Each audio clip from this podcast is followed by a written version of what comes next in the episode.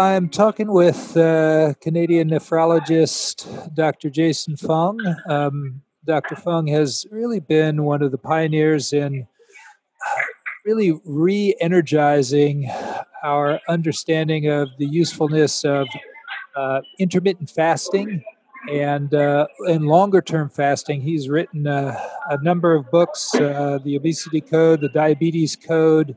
Um, he is co founder of the Fasting Method, which is an online program that he really uh, uh, talks to patients uh, about um, long and short fasts for a variety of health conditions. And Dr. Fung, is great to talk with you. Let me let me start the the conversation by asking you a question that other clinicians have asked me is what do you think are some of the biggest challenges for people trying uh, to do intermittent fasting for the first time? Well, the main thing that people worry about there's two. One is uh, hunger. So they often wonder how they're going to deal with the problem of hunger. And that's something you really have to sort of plan in advance and you have to uh, expect it and then figure out a plan on how to deal with it. So one of the things that people always think is that they're when they're hungry that they're just going to get more and more and more hungry and then they're not going to be able to tolerate it. But that's not actually what happens when you fast. The body actually gets hungry up to a certain point and then it's like a wave, so it passes. And then once you pass that wave, then you're sort of at your baseline hunger. And what's really happened is that your body has taken the calories that it's needed from your stores, which is the glycogen in your liver or body fat. So if you look at uh, studies of, say, 24-hour fasting, you measure ghrelin, which is the hunger hormone. What you see is that at breakfast, lunch, and dinner time, you see a spike in ghrelin, so people are hungry. And if you don't eat, then ghrelin actually falls right back down to baseline, which means that whether you eat or not, by, you know, if you miss lunch, by four o'clock, you're actually about the same level of hunger as if you had eaten. So what you've done in essence is eaten a meal of those uh, body fat, for example.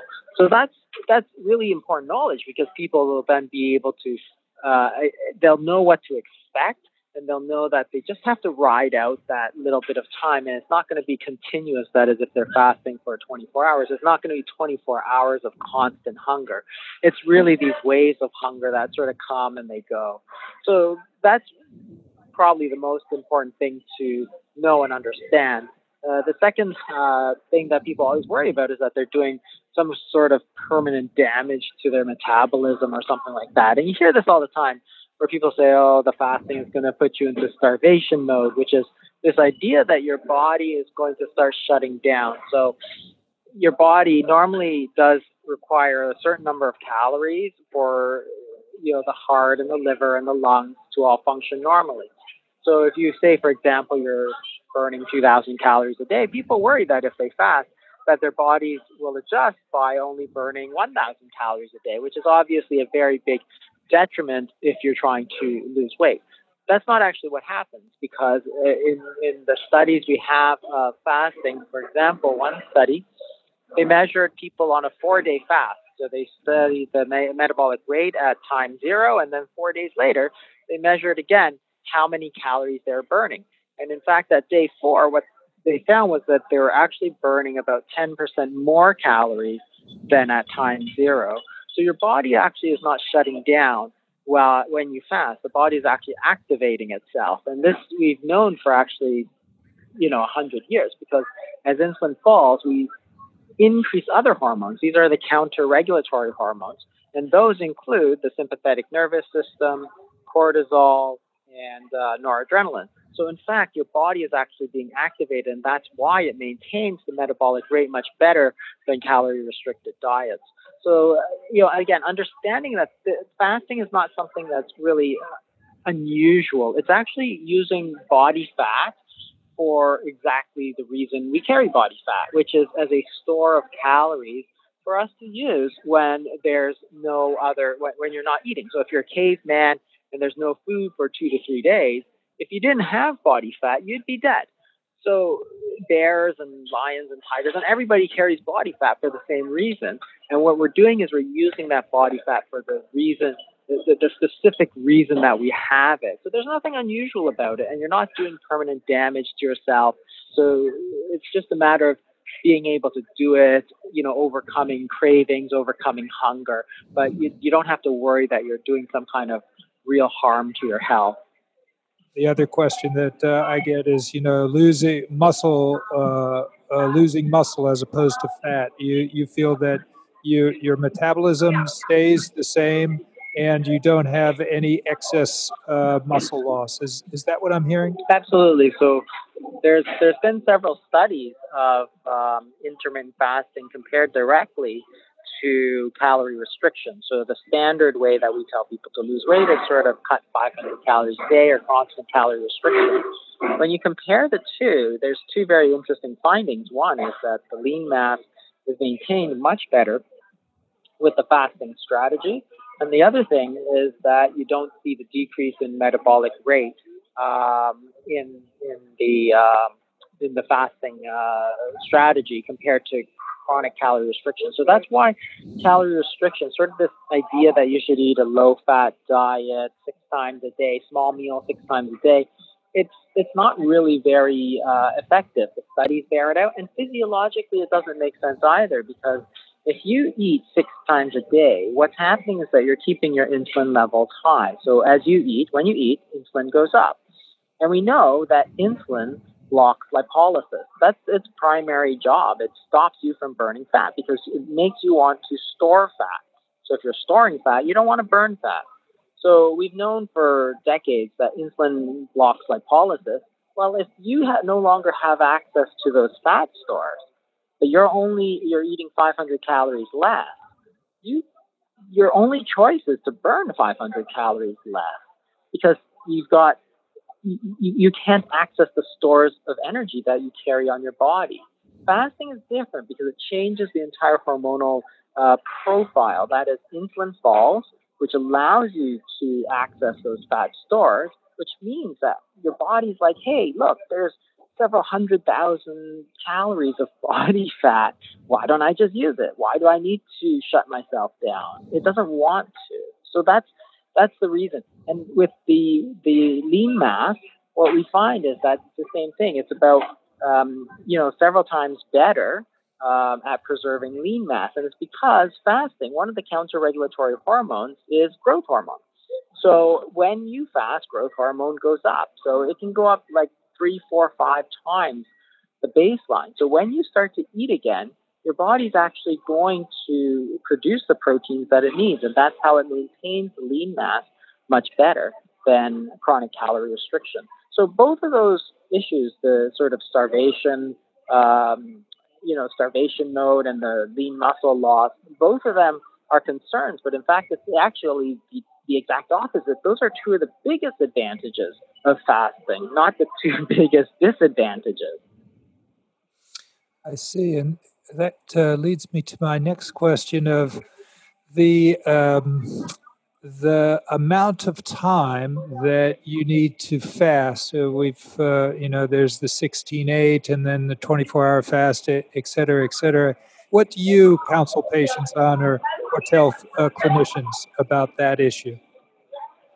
I think you can do very well. It, it depends on several factors. One, if you have a lot of hyperinsulinemia or insulin resistance, then it's going to take you longer to get to that stage where insulin falls and you're starting to uh, burn stores of energy. Um, so if you have a very severe type 2 diabetic, for example, with a high insulin resistance, it may take longer. For most people who are relatively healthy, you're going to get there in 14, 16 hours for sure. Um, so you can do very well with a 16-8 sort of strategy. 24-hour strategy also not very difficult to do. Mm-hmm. So when I talk to patients about the benefits of fasting, I discuss, you know, potentially improved weight loss, improved insulin sensitivity, as you've uh, started to talk about. Um, you know, more time for these rest and repair processes, and then the benefits of short periods of ketosis. Um, are, are those the benefits that you see? Are there other benefits? And could you kind of describe uh, briefly the the mechanisms associated with the benefits of, inter, of intermittent fasting, of, of getting to that that time frame? Yeah, there's actually a huge amount of benefits, although a lot of them are still being sort of worked out. So the main ones is weight loss and type 2 diabetes. And those are relatively easy to understand. If you don't eat, your body will lower its blood sugars, and therefore you can manage type 2 diabetes without medication. Same for weight loss. If you don't eat, your body is going to use the body fat. So the downstream benefits are fairly clear. If if you're overweight, you're at higher risk of heart attacks and strokes and cancer. So there's cancer is very interesting because there's a, a, a quite a number of obesity related cancers that have now been so-called designated. The most, the, the two biggest being breast cancer and colorectal cancer. So therefore, weight loss would be expected to lower your risk of those. So there's a huge number of benefits there, but the direct benefits are very interesting of intermittent fasting because there's this sort of new research on uh, something called autophagy, which is a cellular cleaning process, became very topical uh, in 2016. The Nobel Prize uh, in Medicine was awarded to one of the pioneers of research on autophagy. And essentially, what it is is when you fast and your body has no nutrients, then what happens is that you start to break down certain proteins for energy. And it sounds really bad, but it's actually a very, very beneficial thing because what you do is you break down these sort of subcellular parts, uh, they're organelles, and the oldest sort of junkiest organelles get thrown into the furnace, they get burned for energy. And when you start to eat again, because growth hormone is high, what you do is you use the amino acids and you rebuild the proteins where you need it. So what we're describing is an entire sort of rejuvenation process so uh, the, the, the researcher who won the Nobel Prize, he called it the cellular recycling system. So we're talking about a whole process of potentially being able to affect diseases of inflammation, diseases like cancer, where there's excessive growth, diseases like Alzheimer's disease, uh, where you have all this excessive buildup of protein, inflammation. So this, this huge number of diseases, chronic diseases that potentially could benefit from the application of intermittent fasting, which is fascinating because it's an entirely free and natural treatment. Yet it seems to be incredibly powerful against these. Now, there's going to be more research, of course, into these diseases. Um, but you know, just an incredible uh, you know potential uh, waiting to be unlocked. I mean, it's uh, you know just the weight loss benefits and type two diabetes itself is going to decrease risk of uh, you know kidney disease and neuropathy and nephropathy and retinopathy and all of these you know amputations and you know microvascular, macrovascular diseases. But you know, and then on top of that, you're going to have these other potential benefits and maybe even uh, anti-aging um, processes. So uh, just incredible. What about what I mentioned, and uh, could you amplify a little bit on? Obviously, when you uh, go 16 or 24 hours, you start to get into ketosis, or at least mild uh, nutritional ketosis. Do you think that's one of the benefits of fasting? And if so, can uh, somebody on a ketogenic diet would or is there some overlap with that? Yeah there's a huge overlap with that. So ketogenic diets are not fasting but they are very low carbohydrates so there's increased ketones. And some people have talked about perhaps the brain being able to utilize it better. Obviously there's the, the benefits for epilepsy. So that was the original use of the ketogenic diet was in these children with epilepsy, but it seems to sort of soothe the brain and so on. So there's a lot of research on the effect of ketones on the brain because the brain is the primary user of these ketones. So normally the if you have a lot of glucose, the brain is basically just using glucose. But when you don't eat either by fasting or by using a ketogenic diet, uh, what happens is that your brain can't get enough glucose to work properly. So, therefore, up to about 75% of the energy needs of the brain will now be satisfied with ketones. And it may put it into a sort of a protective state. And that's why it, we know it's effective for epilepsy, but uh, there are people who are talking about it for neuro rehab and that sort of thing. It, it's really a fascinating uh, field.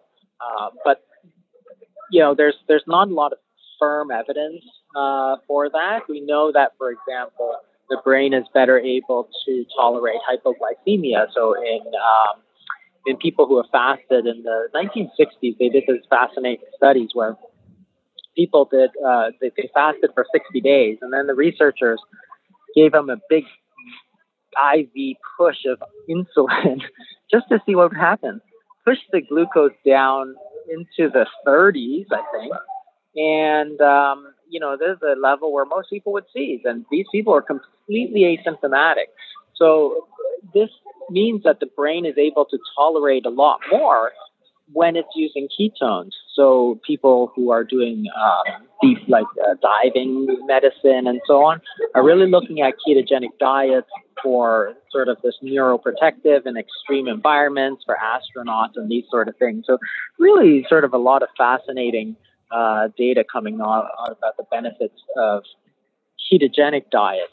Fasting, of course, does both. So it not only puts you into a state of ketosis, and it's really the fastest way to get into ketosis, um, but it also has some of these other benefits. So, for example, autophagy is regulated mostly by mTOR, uh, which is controlled by dietary protein. So, a ketogenic diet is going to lower insulin, but it's not going to lower mTOR to the same extent. So, you may not get benefits with autophagy and that sort of benefit on a ketogenic diet. But some of the benefits of the fasting could certainly be from the ketones it produces, predominantly for the brain health. Not only do you get ketones, but you're using, um, you know, you're allowing insulin to fall, you're allowing growth hormones to go up, for example. So one of the um, one of the things is something like a disease such as osteoporosis.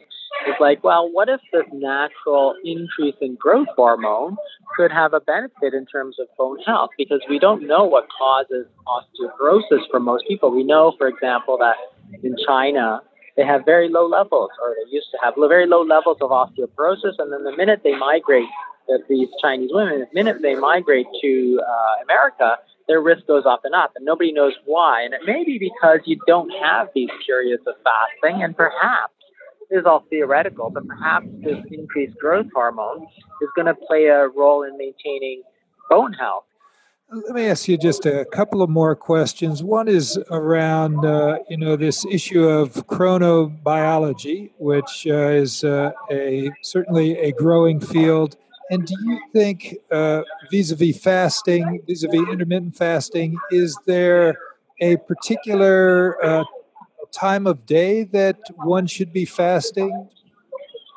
Yeah, I think that the it, there there is definitely an impact. So if you look at the circadian rhythm for hunger, for example, um, you get the least hunger at 8 a.m. This is just if you take an average of people, and the in most hunger you find at 8 p.m.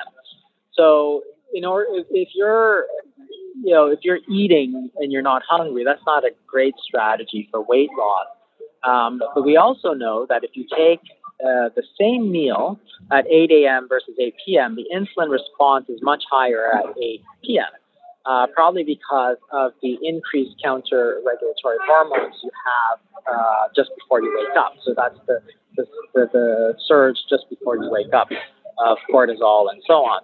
So when you take that into account, the, the optimal time to sort of take your meal if you're doing fasting is sort of in the mid afternoon sort of thing. You don't really want to eat too late at night because you're going to be more hungry, which means that you're going to tend to eat more. And then you're also, for what you eat, you're going to have more of an insulin effect. So that's going to tend to store it more. So late night eating is a big, big problem. And you see that with the nighttime workers. They're eating really when they shouldn't be eating. We should be sleeping uh, at that time. Uh, at the same time, um, if you take a, uh, you know, eat a big breakfast, if you'd like to, that's fine. But a lot of people just aren't hungry. So therefore, it's easy to sort of just keep going through that fasting period. So you have to balance those. And then the other thing to consider is that if you fast and you eat mostly just breakfast and lunch, it's okay, but it's, it's not always easy to fit into a normal schedule because you really have to build this around your life. So if you're if you're normally so I normally eat dinner with my family every night, for example. So skipping dinner every night is is a big problem. It's just going to completely disrupt the normal sort of social fabric of how I normally work. So therefore, uh, I often do um, sort of my fasting during the day. So I'll often skip breakfast because it's the easiest thing, and sometimes I'll skip lunch, and then that gets you into a 24-hour fast without really any disruption of my working day. Even though that late night meal or the, the later meal is actually not optimal from a chronobiology standpoint, it would be actually optimal to have a large midday meal, which is in fact what a lot of Europeans like the Spanish and so on, they, they, they used to take their heaviest meal in the midday, and they did very well with that. It sounds to me like there's a lot of ways in which you can implement uh, intermittent fasting into uh, a lifestyle to make it both uh, practical and worthwhile. Yeah, and, and the key is that it's flexible. So it's not like you have to do it every single day. You don't even have to do the same thing every day. So you could skip breakfast one day and skip dinner the next day if it fits into your schedule. Or if you're, you know, it was the holidays, so I actually did very little fasting. I was going out quite a lot. And then now, in the last week, you know, I'm currently on day four of a fast because I want to sort of catch up with all the holiday weight gain. Uh, and that's that's the that's the benefit. It's like once you understand it, you can apply it um, to not only your own schedule, but your your schedule is changes like holidays, vacations. They're going to be completely different than a normal working day when I'm working in the office, for example. Then it's easy to skip breakfast and lunch. If I'm uh, on vacation, it's not so easy if everybody else is going out for uh, breakfast. So, but I can I can still work that in because then when I get back to my regular day, I can do more fasting or less fasting so that I get to an optimal sort of health. Mm-hmm.